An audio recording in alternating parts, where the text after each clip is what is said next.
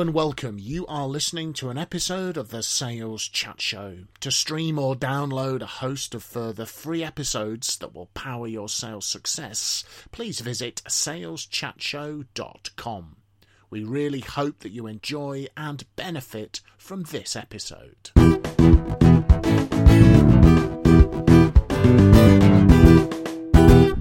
So, hello, folks, and welcome to another episode from the Sales Chat Show, saleschatshow.com, driving your sales forward. In the virtual Sales Chat Show studio, I'm joined, as always, by Mr. Graham Jones and Mr. Phil Jesson, and I'm Simon Hazeldine. We will not allow anything, including COVID 19, to get in the way of recording our episodes for our, our fine listeners. And this episode is called How to Stop the C Suite from Showing You the Door. So, this is about how can we get into and successfully engage with some of the more senior stakeholders that will obviously be very influential in our existing client organizations, but also in prospective client organizations. And phil you're gonna you're gonna kick us off sort of position this why it's important etc uh, yeah I, I think it's worth pointing out that some of our listeners will be frustrated by not being in the boardroom, the range of C suites, as it were. So uh, I think there are uh, a number of things just to point out on that and maybe come up with a few ideas between us to help people get into that yeah. elevated position and status. I, I think the provocative one liner to start with is that if you're not in the boardroom, you are by definition going to be a supplier not a partner. And there is more to be gained by being a partner with each of our customers than there is by being simply yeah. a supplier. So that's the the big benefit statement on it. Um, if as a salesperson you're not yet known in the boardroom by one designated contact or by a number of contacts, I think there are a number of things that you can do. For example, uh, making contact with these senior people on LinkedIn and developing a relationship with them on LinkedIn long before you need to leverage that. Uh, another thing that we can do um, on emails, for example, is to copy people in who are at a senior level to the person that we're talking to. Uh, my standard line on that uh, and I use it on many occasions, is that I've copied in Jim as a matter of courtesy. And if you mention I've copied in Jim as a matter of courtesy, how can you possibly be accused of anything other than providing a good service? And I think my last comment is to remember that in this world of selling and getting access to the boardroom, uh, the person who's going to find that easiest is your own chief executive or your own sales and marketing director, the higher up our own organization, the easier it is to penetrate the yeah. senior echelons of another organization. And although uh, salespeople and uh, people like ourselves might spend hours and days trying to get access to senior people, very often if a chief executive's PA picks up the phone and talks to the other chief executive's PA, it's as simple as saying, Well, my boss needs to see your boss. Let's get something in the diary. Job done in 30 seconds. So, those are my th- three opening lines, really. Uh, use LinkedIn long before you need to leverage it. Copy senior people into routine emails. And remember that your boss is probably the person that can breach that big high wall that has prevented you from getting access. Yeah, I've um, I've mentioned sometimes called level selling. You know, I've often said to somebody, you know, if you really need to see that person who's quite senior, can you get your boss or your boss's boss? And quite often, salespeople they look a bit scared of it. Actually, Phil, you know, it's just a bit like, my goodness, could I, could I really? And I'm thinking, well, yeah, of course you can, because if you don't ask, Yeah. You know, you don't ask, you don't ask, you don't get. You know, I just come from a background in it. I worked a long time in an organization where our MD was was was very heavily involved in senior level contact. So for me, it just seemed like normal, and yeah. I was quite surprised. Uh, uh, it's not necessarily always the case, and I think a, a thought for me is that I think sometimes salespeople have a comfort zone of how senior it's okay for them to work, and they're sometimes a bit scared of CEOs, CIOs, CTOs. You know, these these sound like very powerful you know, hyper intelligent people, where in fact, you know, when you start interacting with them, yes, of course, they're usually very clever, smart, and experienced people, but they are human beings at the end of the day with hopes, fears, problems, challenges. And providing I think you approach them and work with them in the right way, there is nothing, nothing to be scared of. You know, yeah. they're they'll always be delighted to talk to someone who can help them achieve what they want to achieve inside inside their organization. So I think, you know, maybe to some of our listeners, you know, just just check your where you feel comfortable, what's your internal barometer, and then just push yourself to go that little bit higher. well, just, just on that point, I think many salespeople, and we've been there, have a fairly standard presentation. Yeah. And one of the things that I think some salespeople are a little bit frightened of is the thought that if they are in the boardroom talking to three different directors who are running different departments, somebody from marketing, somebody from HR, somebody from finance, they've now got to use three different languages if they are going to connect with those people. It's no longer the standard stuff. It's highly tailored and it may well go into areas that as salespeople they're not particularly familiar with. But go there, learn from it. Yeah, I'm not. I'm not sure. I would always consider having a presentation for that first C level meeting either. I, I think uh, I personally would would not necessarily jump to, to, that as my first angle of I might have it ready in case they was to say so tell me something about your organization but I'd I, which we can kind of come on to in a moment or two, have some sort of story to tell them rather than necessarily, you know, trot out the same old standard um, PowerPoint slides or that or that or that that's that sort of thing. So let, let me tell you all about our company. No, don't. Not at, not at a C level meeting. Not until you're invited to do so. I don't think is is is a is a thought. Uh, I think so. I, I was going to say for our listeners in the UK, I would just say, you know, if you want to see the value of a PowerPoint presentation, just think of all those Downing Street press conferences we've had over the last uh, few months, uh, where they've bored us to death with PowerPoint slides that are meaningless in, in many instances. So um, I wouldn't go straight to PowerPoint. But I think one important thing here is that when you speak to salespeople, when I've spoken to them, they often say things like, oh, you know, the chief executive just doesn't understand my job, or the chief marketing officer just doesn't understand what it's like being a salesperson. And actually, I think that's important the other way around. If you want to not be shown the door by people in the C suite, you need to understand their job. Yeah. So yeah. you need to understand these people better because as a salesperson, you probably moan that the senior people in your own organization don't understand you and your job. Um, and you probably all moan about that down the pub and everything else. Um, and equally, those C-suite executives that salespeople might be wanting to get to, I bet they all moan yeah. when they're down the pub that those salespeople just don't understand them. So, understanding who your audience is, I think, is fundamental here. One of my um, one of my colleagues in America um, told told me a lovely a lovely story. Um, he, he was working for quite a large organization and um, it, it, transpired that the CEO of the customer he was going to see was actually very interested in working with them. But my colleague was in front of them and started started this, the meeting in his typical manner.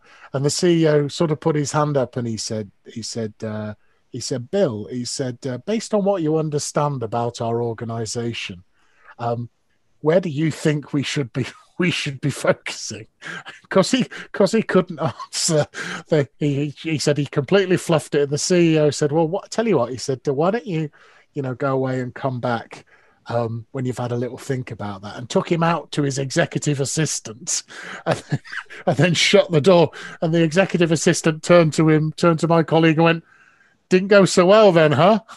like this. And she said, Don't worry, he always gives people a second chance. And so when he came back the next time, he could answer the question. And then they ended up doing business. They ended up doing business together. But it was it was a cautionary tale of, oh, excellent. Now let me tell you about my company. No. It's a bit like Simon Cowell on X Factor and Britain's Got Talent and those kind of programs where somebody's doing an audition and he puts his hand up and says, stop, and then says, Have you got a second song?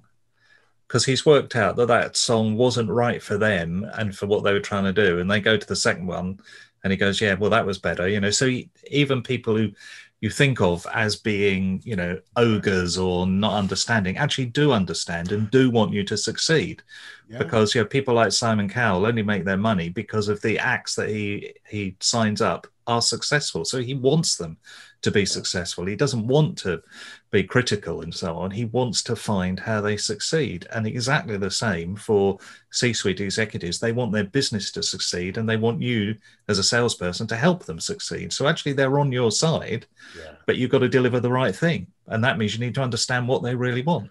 Well, I think I, if I was to if I was to say to our to our dear listeners, um, you know, some things you've absolutely got to consider is, is firstly what what's your goal for having the meeting? Because you you only need to go as high as you need to go. You know we're not necessarily saying the c suite's always the right place but what do you what do you want as your outcome from the meeting i think? So you need to be pretty clear on that because it's not likely to be a very long meeting unless you unless you get a really good lucky break. But then i think is do your research on their industry their organization and also on them as an individual person because you've got to show that you really, really understand them. You know, I, I heard a, a cautionary tale of one of my clients in the IT industry of an account manager who got in front of a CIO or a CTO and, and decided the opening question was so what's keeping you awake at night was his opening question to the CIO or the CTO, I forget which. To which the response was, Well, why don't you go away and come back when you can tell me what should be keeping me awake at night? And literally threw them out threw them out the office. So having that having that industry knowledge, you know, doing some some like sort of PESTLE analysis, political, economic, social, technological, legal, environmental, what's going on in the IT industry, aviation industry, pharmaceutical industry, what's going on with their organization, what's happening, what's their strategy, what are they planning on doing, get hold of the annual report because and also find out what you can about them so, you know, like Phil's already said, go to the LinkedIn profile, but Google them.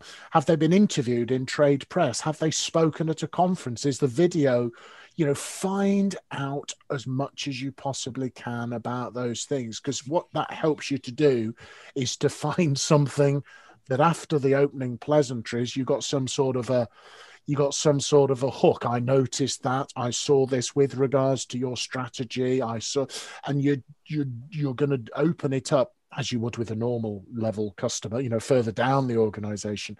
But you've got to do something, I think, to to really, really set yourself apart. And then I think you've got to give consideration to how you're going to open the meeting. Because you've not got long. And we've we've heard two stories of people being thrown out. That's the other.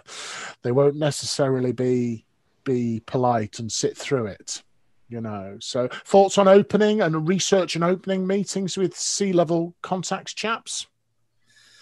I think it it's just pointing out that you you know you're making it clear that it's going to be short. Yeah. Uh, they haven't got time. Yeah they see lots and lots of people. They've got lots of work to do just tell them i need 10 minutes of your time mm-hmm. make it clear from the outset because the one thing they don't want to do is sit there thinking how long am I going to be here? Yeah. Yeah. So just tell them this is 10 minutes or whatever it's going to take. And, um, but I wouldn't do more than 10 minutes, frankly. Um, if they are prepared to give more time, they yeah. will tell you. Yeah. Uh, but I would tell them how short the meeting's going to be. Yeah. I mean, that's a great, you know, um, and I mean, they, they, they, they tend to be quite busy people And some people say they've got short attention spans. I don't think they have got short attention spans. I think what they have is they have to develop the ability to move between the many different priorities and focus areas they have very swiftly and easily. And I, have actually found that they, um, in my experiences, getting you know when i was an employee trying to get their attention about something if if you got it at the right time, they absolutely lock in hundred percent and gave you their absolute undivided attention. Yeah. But if you if your timing was out, it just wasn't currently sitting on their radar. So I think my my feeling is they're very good at compartmentalizing to to to cope with the amount of uh, complexity that they that they have to they have to. I, I think for me, it's also about um, this opening ten minutes that we're talking about. It's about making sure that those questions are tailored to the job of the person that we're talking to. Yeah. So, by definition, uh, a sales and marketing director will be worried about his or her customers. Uh, an HR director will be worried about their people. Uh, a finance director will probably be worried about the numbers. Mm. So, how you ask those opening questions has to be really yeah. tailored to that individual. Uh, you can't just sort of ask that one question hoping that it will it will hook up everybody. Uh, and I think one of my other um, uh, uh points I'd like to just emphasize is that we, we should assume that the organization that they've been using up until now, namely a competitor of ours, maybe, we, we should assume that they've been doing a lot of things right uh, which is probably why they've been retained for the last three years. So I think there is a lot of value in that question around the how do you feel about the service that you're getting at the moment, followed by and where do you think it could be improved? Or in numbers, it's if you had to give your current supplier marks out of 10, how many would you give them? And when the other person says, they're doing a good job. I'd give them eight. Then the next question is, so well, what would we need to do to score ten? So we need to we need to recognise that the competitors are, have probably been doing a reasonable job, and we just need to find out where that yeah. that small chink in the armour is.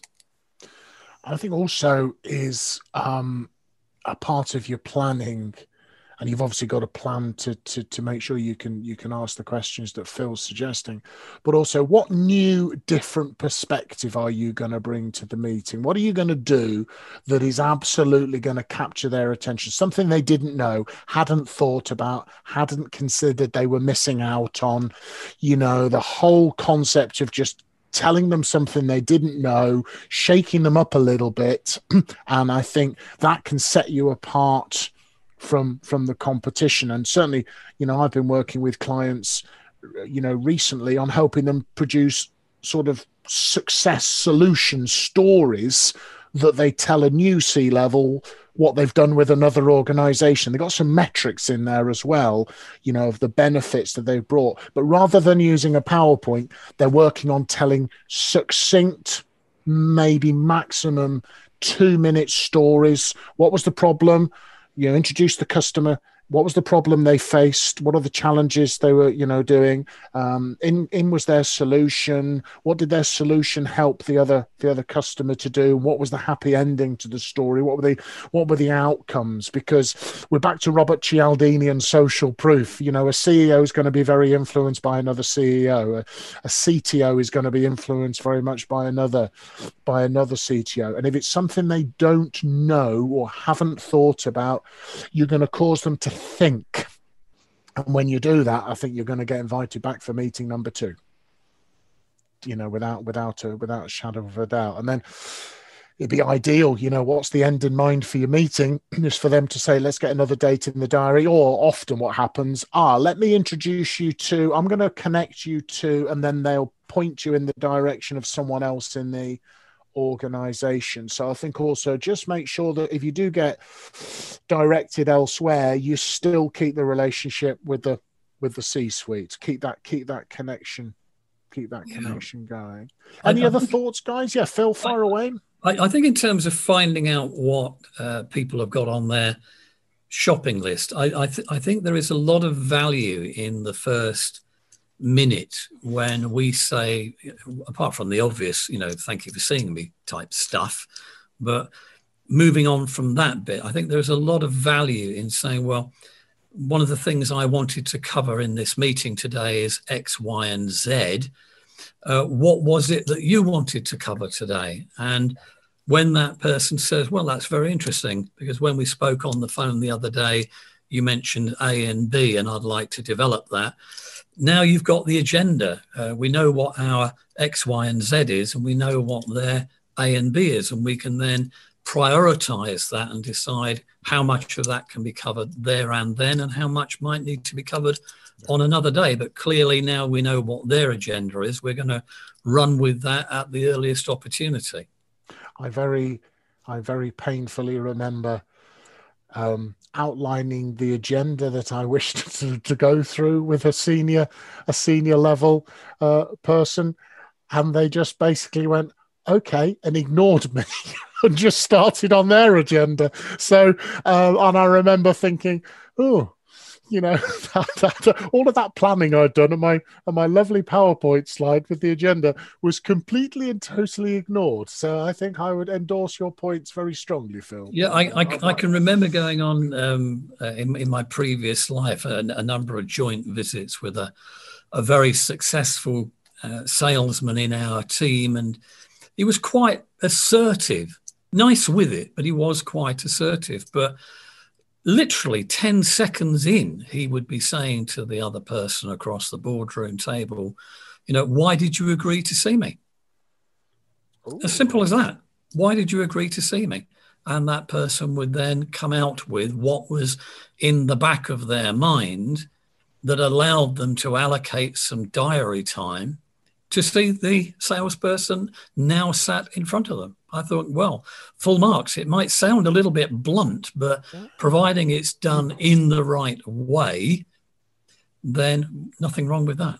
No, no, I think um, that that uh, I've never heard that before, and that I think that sounds like you say it's quite a bold approach, but it is in keeping with the let's get down to business pretty quickly kind of approach you need to have when you're in when you're in C in the C-suite offices. So yeah, I like it. I like it. Graham, any any other thoughts from you? Well, I, have just been looking here, and I, I think this is the 153rd episode in which one of us has said, and I think this time it was you, Simon, uh, has said that uh, you can find out a lot about the people that you are uh, trying to see by going to this thing called Google.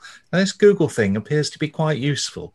Um, so it's it's amazing though how often people don't think of just going to find out basic information on Google about the people they're meeting, the company. You know, I've been with people who've never even looked at the website of the company they're going to visit, and it yeah. it just astounds me that people don't find out. If you really want to know about someone in the C-suite, because they're in the C-suite, they are going to be all over Google. Yeah. You can find stuff about them. You can find out lots about them, which will really help you. I think so, a really a really powerful thing to look for on Google is them being interviewed in the press or in trade magazines. Trade magazines are particularly powerful. They always have a they normally have a senior, don't they? Senior feature kind of yeah. thing and that person talks about strategy and what they're doing in the industry and what's going on.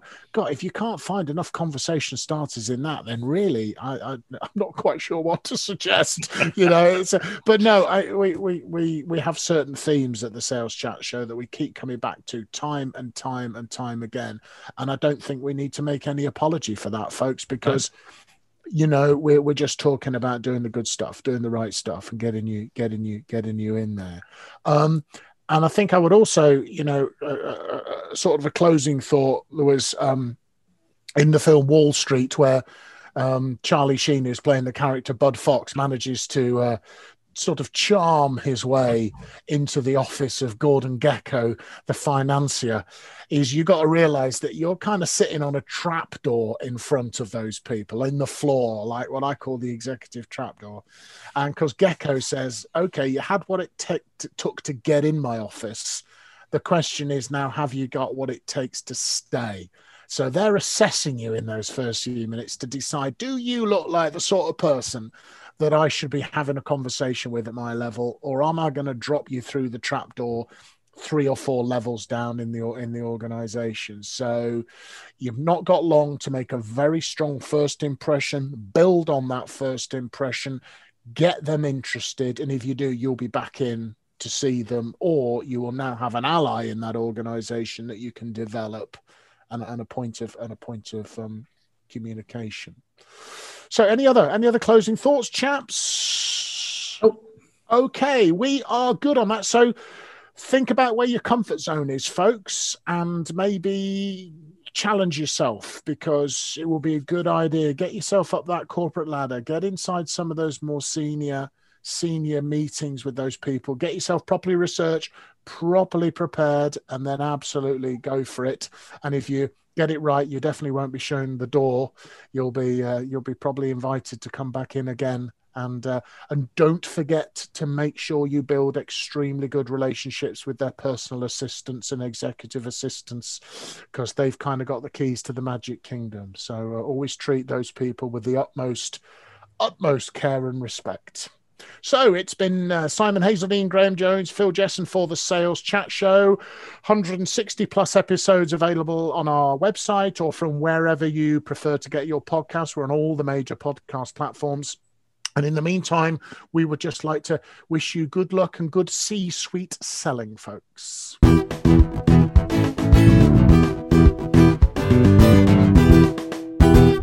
You have been listening to an episode of the Sales Chat Show. To stream or download a host of further free episodes that will power your sales success, please visit saleschatshow.com. Thank you very much for listening to this episode, and from everyone here at the Sales Chat Show, we'd like to wish you good luck and good selling.